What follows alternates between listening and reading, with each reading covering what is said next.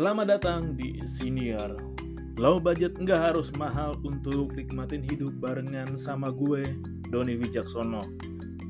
Gue barusan nonton ada filosofi yang hmm, menurut gue harus banget lo pertanyain deh. Dan gue nggak tahu ya, kalau di kita nih, ya katakanlah di masyarakat Indonesia terutama anak muda, seberapa banyak orang yang menganut filosofi ini. Dan filosofinya adalah, gue sambil lihat materinya, oke, filosofi hidup biasa aja. Hidup biasa-biasa aja.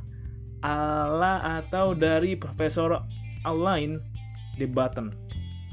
Jadi gue cerita sedikit soal Profesor Alain de Botton. Jadi dia ini seorang pria kelahiran Swiss tahun 1969 dan sekarang tinggal di Inggris. Nah, beliau banyak menerbitkan buku-buku dan tulisan dan yang lagi rame dan karya yang membuat beliau besar adalah ya, ya buat pendiri yang School of Life Global, platform edukasi yang berfokus pada pengembangan diri dan bertujuan untuk memberi edukasi dan membantu orang untuk menjalani kehidupan lebih meaningful. Oke.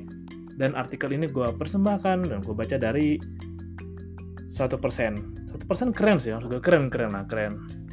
Dan jadi Profesor Alain ini bilang bahwa ya kalau hidup biasa-biasa saja, ya bahwa kalau hidup biasa-biasa saja bisa lebih bahagia.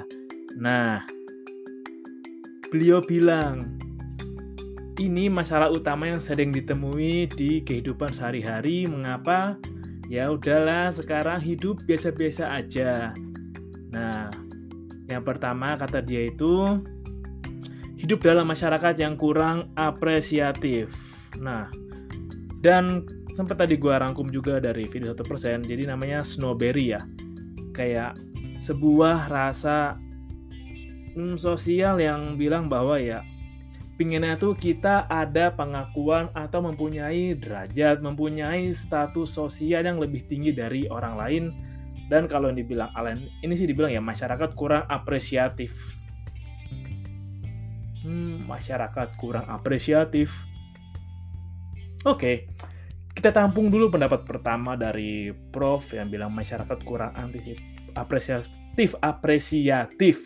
Susah banget jadinya yang bilang ya itulah yang bikin masyarakat sekarang ya udah itu bagi biasa-biasa berbahagia lah karena masyarakat juga karena apresiatif. Dan yang kedua yang bikin adalah karena kurangnya rasa kasih sayang dan enggak nyaman sama diri sendiri. Wow, jadi kalau di psikologi nih ada namanya aktualisasi diri dan penerimaan diri. Ada sih, itu saling berkaitan. Tapi nggak udah bilang ya kurang rasa kasih sayang dan nggak nyaman sama diri sendiri. Oke oke oke, tampung dulu. Dan yang ketiga, meritokrasi. Jadi meritokrasi itu gue juga baru tuh istilah baru sih. Jadi ya, ketika lo berusaha lebih, lo berjuang lebih, ya lo berhasil. Dan kalau lu udah berusaha, udah mencoba, dan nih kayak gue baca deh secara teoritisnya karena satu persen bagus banget nih ngeringkasnya. Jadi meritokrasi itu hmm, sebagai tatanan yang paling ideal dan adil untuk diterapkan di era modern ini. Anggapannya gitu sih. Nah, jadi meritokrasi itu semua orang akan sukses kalau memiliki energi, talenta, dan usaha yang baik untuk mencapainya. Tapi Alain bilang bahwa meritokrasi juga menjadi salah satu penyebab kita terobsesi dengan pencapaian karir lantaran akan timbul kepercayaan dalam masyarakat bahwa orang yang berhasil itu merupakan hasil usaha keras, sementara orang gagal itu akibat kurang berusaha untuk mencapainya. Tampung dulu dan lo tau gak kenapa? Low budget nggak pernah menyarankan lo untuk hidup biasa-biasa aja dan saran gue pertimbangin lagi deh kalau mau mikirin pendapat atau ya filosofi Profesor Alain. Kenapa? Karena dia lahir di Swiss dan tinggal di Inggris. Apa yang dia harapkan dari tinggal di Inggris dan berusaha mau filosofi yang enggak relate dan cocok untuk masyarakat Asia terutama kelas menengah ke bawah. Apa? Hei apa, Anda pasti belum pernah mengunjungi Thailand, Filipina, Timur Leste, belum pernah pasti Anda ke Indonesia juga mengunjungi. Walaupun pernah juga pasti mengunjungi Bali nggak mereview keadaan langsung ke bawah gimana. Di Swiss tadi gue baca nih, gue gue niat banget tuh gue ngeringkas loh, ngeringkas. Kalau di Swiss itu nih, di Swiss itu negara yang sangat menyenangkan untuk para pemilik pajak karena insentif pajaknya yang ramah untuk para investor dan gue baca di artikel mengutip dari DDTC News dengan judul Swiss terapkan tarif pajak minimum 15% mulai Januari 2024. Jadi ternyata nanti di Swiss nih 2024 mendatang Swiss mau menerapkan tarif pajak minimum 15% untuk pajaknya. Dan setelah ini berlaku 2024, apakah Profesor Alain akan bilang filosofi hidup biasa aja cukup bisa dipraktekkan untuk masyarakat? Nah, ada tips juga sebenarnya sih yang Prof ini bilang bahwa ya ini nih cara mau hidup biasa aja dengan nyaman. Pertama, pertama memahami arti kata cukup dan kedua lakukan sesuatu bukan atas dasar orang lain. Oke, kita tampung dulu. Oke, pertama, kayak dibilang bahwa kenapa sih masyarakat tuh nggak bahagia? Kan dia bilang ya bang, ini rasa sosial tinggi karena masyarakat yang kurang apresiatif. Kenapa Anda menyalahkan masyarakat? Hei, ya kalau buat apa-apa demi masyarakat berarti Anda berusaha menyenangkan orang banyak dan ketika Anda berusaha menyenangkan orang banyak itu pertanyaan yang jelas ya lu mesti fokus ke diri lu sendiri. Ke diri lu sendiri ya lu mau ngapain mau apa? Kenapa jadi menyalahkan masyarakat apresiatif? Emang anda seperti pemerintahan di Wakanda ada perbuatan baik dikit apresiatif beramal dikit apresiatif punya kebijakan bagus dikit apresiatif.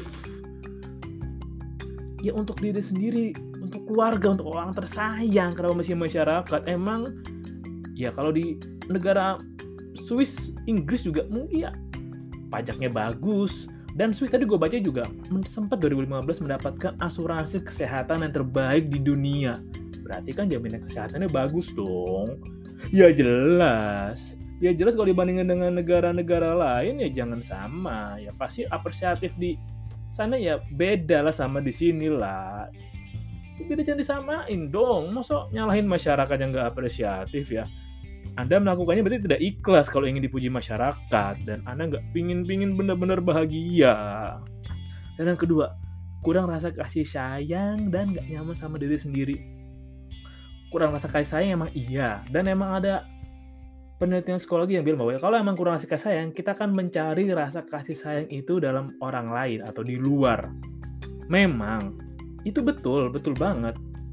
Tapi kan bukan jadi kurang rasa kasih menjadikan rasa ini menjadikan rasa yang biasa saja Enggak dong, dan nggak nyaman sama diri sendiri. Ya kalau gitu, kalau nggak nyaman berarti Anda nggak tahu apa yang benar-benar nyaman buat Anda. Anda nggak tahu apa yang Anda suka, apa yang Anda minati, makanan apa yang nggak Anda suka.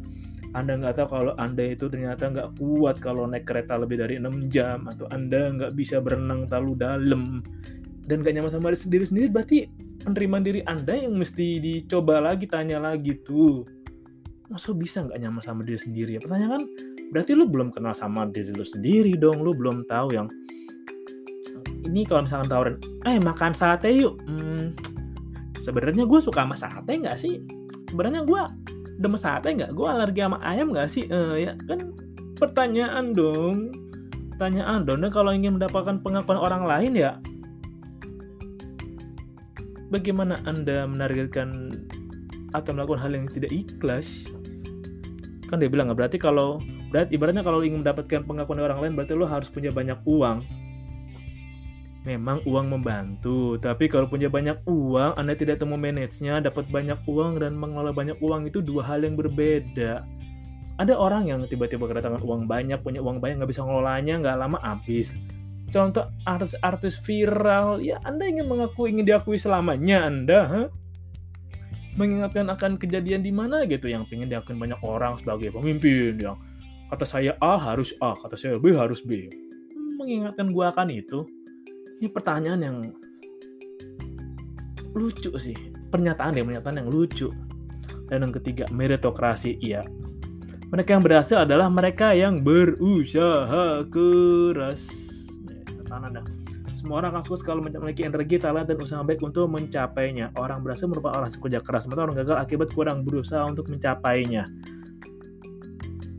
Gini ya, Pak Prof. Pasti Anda enggak Anda waktu kuliah ini Anda mencari duit buat bayar kuliah kerja sendiri atau di sponsor negara atau orang tua atau gimana? Ya memang usaha tidak mengkhianati hasil dan proses orang beda-beda ya emang kalau gagal kenapa kalau gagal? Ya coba lagi. Emang di sekolah kan emang gak diajarin buat gagal. Kalau gagal di sekolah tuh memalukan kayak misalkan di sekolah lo dapet nilai 30 yang lain 100 pasti kayak aku merasa gagal aku merasa gagal nilai aku jelek nilai aku 30 temanku 70 aku gagal. Ya kan di sekolah tapi di real life kan siapa yang peduli dapat nilai 30 orang mau peduli hasil akhirnya lo nikmatin prosesnya dengan orang terdekat lo yang tahu gimana nge ngejalaninnya. Dan ya emang nah kalau emang lo berhasil lo harus kerja keras. Kalau lo mau bebas waktu ya lo harus gigi harus berusaha harus punya leverage harus punya daya ungkit tuh. Jangan yang lo melakukan satu hasilnya satu ya jangan. Emang ya begitu kalau lo nggak usaha ya lo nggak berhasil lebih baik lu mencoba dan gagal daripada lu nggak mencoba sama sekali dan lu mengeluhkan. Gue mungkin gue jadi kebayang ya mungkin nanti ketika dia usia kan 69 itu ketika usia 70 mungkin yang kepikiran bahwa coba dulu saya berani mau ini. Coba dulu saya berani mau itu. Gue nggak tahu deh apa nanti suatu saat ketika umur 70 akan kepikiran hal kayak gitu. Karena ya Nah, nih bilang terkait masalah ini Alan ingin menekankan bahwa pengelompokan orang berdasarkan nilai baik dan buruk atau sukses dan gagal itu sangat mustahil. Pengelompokan berdasarkan nilai baik. Banyak orang mesti makan dalam pacaran menyebabkan bond dengan mudah orang lain mengatakan dan kesuksesan itu relatif ya memang nilai kesuksesan itu relatif. Nanti lu bisa baca di artikel satu persen. Bagus banget sih dan emang sukses itu relatif dan kan kenapa lo nggak boleh hidup biasa aja kayak sebelum masuk sana gue mau bahas sedikit lagi deh tuh lihat kayak lo baca masa bahwa pengelompokan orang berdasarkan nilai baik dan buruk gagal itu sangat mustahil. Ya burung yang sama berhingga pada ranting yang sama. Ya lo kalau pengen berhasil deketin teman lo udah berhasil duluan lah. Deketin ya orang-orang yang berhasil deket orang biasa aja hanya keperluan karena bisnis atau karena kunjungan bla bla bla bla. Tapi emang kalau pengen berhasil lah deketin ingin berhasil lo pengen jadi pelukis yang berhasil ya lo gabung komunitasnya lo sekolahnya lo gabung sama gurunya, lo nabung dulu buat bisa belajar dari ahlinya. Ya memang begitu caranya. Hei, profesor, prof, prof, dan cara hidup biasa aja lah, align the, the button. Satu, memahami arti kata cukup. Dan kedua, lakukan sesuatu bukan atas dasar orang lain. Oke, cukup itu subjektif, cukupnya adalah ketika mau senang-senang cukup, ketika mau hedon cukup, ketika mau beli rumah 5 miliar cukup cash, ketika mau beli mobil 2 miliar cukup cash. Cukup kan? Yang kedua, lakukan sesuatu bukan atas dasar orang lain. Ini seperti bentuk cerita bahwa selama ini dia bekerja sepertinya untuk kemauan orang lain, bukan? Karena kan lakukan sesuatu bukan atas dasar orang lain ya emang enggak. Nah, kalau anda bilang ini kalau dirubah kayak lakukan sesuatu yang benar-benar anda senangi dan anda percaya bahwa anda paling hebat di sana. Jika memang anda tidak menemukan satu hal yang menurut anda hebat pastikan anda siapkan beberapa hal lain yang anda juga merasa hebat di dalamnya dan kemudian asah dan cari tahu bahwa apakah anda benar anda meyakini anda hebat di bidang itu kata-kata profesor gitu lebih relate nih langsung sesuatu bukan atas dasar orang lain yang memang. Kalau memang anda dari kecil sekolah SMP dan di Swiss tuh ada SMP SMA ada anggap aja di Swiss lah ada. Sekolah dasar satu Swiss gitu atau sekolah dasar negeri Swiss atau MTS satu Swiss gitu.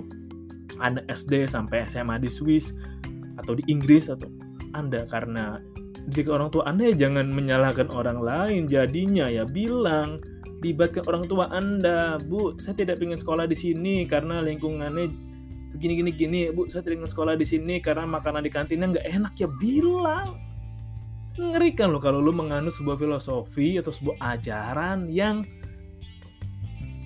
nggak terbukti capable atau sesuai atau cocok dan nggak relate dengan masyarakat Indonesia. Dan lu tahu satu beberapa hal deh yang mau gue share. Kenapa lu nggak boleh hidup biasa-biasa aja? Karena yang pertama, lu itu nggak hidup buat diri lu sendiri. Apa yang lu lakuin tuh secara nggak langsung terikat atau terhubung dengan yang lain. Dengan keluarga lu, orang tua lu, pasangan lu, anak lu. Terlain kan? Nah kalau emang mau hidup diri sendiri ya udah, atau lo emang tiba-tiba lahir dari download gitu atau misalkan dari cloud datang gitu atau dikirim pakai burung pelikan datang ya udah. Lu biasa-biasa ya tapi lu kan lu harus bisa pastiin bahwa lu bisa memberikan diri lu makanan yang baik, yang sehat, pakaian yang nyaman, tempat tidur yang empuk dan bang kalau lu punya adik lu harus pastiin bahwa lu bisa menyekolahkan adik lu dengan baik, lu bisa memberikan adik lu seragam yang baik, yang nyaman, buku-buku yang baik, pendidikannya jelas, asupannya cukup. Ketika lu punya anak, lu bertanggung jawab dengan anak lu yang ya pendidikan makin mahal lu bisa cariin dia anak lu cari beliin makanan yang cukup nutrisinya protein sehingga tumbuh kembangnya normal sekolahnya yang baik untuk kesehatannya dan masa depannya. Lu kalau mau hidup biasa aja ya? Ya biasa saja ya. Gini e, mas anak kita butuh beli buku uh, pelajaran mas. Bukunya 72 ribu. Nah ya biasa aja. 72 ribu mahal. Yang 30 ribu aja nggak ada. Yang kalau emang nggak ada itu fotokopi aja fotokopi. Uh, uh, uh, mas uh, anak kita biaya sekolahnya nih uh, mahal nih mahal. Satu juta SPP-nya sebulan. Ya cari yang 200 ribu aja. Hidupnya biasa aja nggak usah heboh ya terus mas pedasnya kurang nih mas. Ah biasa aja udah nggak usah masak banyak-banyak makan dikit-dikit aja biasa-biasa aja. Ya kalau emang lo pengen hidup biasa-biasa jangan nyalahin ketika lo dapetin biasa aja bahkan ngepas dan kurang.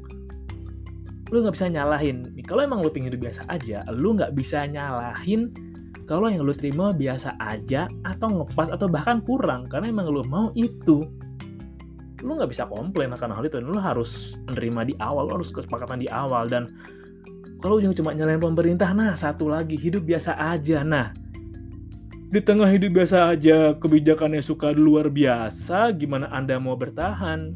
Gue ulangin lagi. Dengan kehidupan yang anda mencoba hidup biasa aja tapi kebijakannya luar biasa gimana anda mau bertahan? Saat episode ini dibuat ada berita bahwa pemerintah katanya mau nyediain kompor listrik. Jadi ya rumah 450 volt dicabut, eh, di, dihapuskan dan ganti 900 ya. Dan lalu mau sediain kompor listrik. Kompor listrik gas LPG 3 kg mau dicabut ganti kompor listrik. Wow, lihat sekali. Dari mana kompor ini berasal?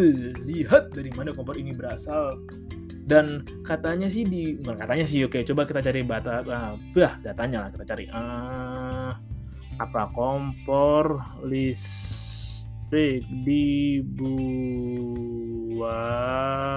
karena nih masuk dulu masuk orang-orang kompor listrik pemerintah. Pemerintah.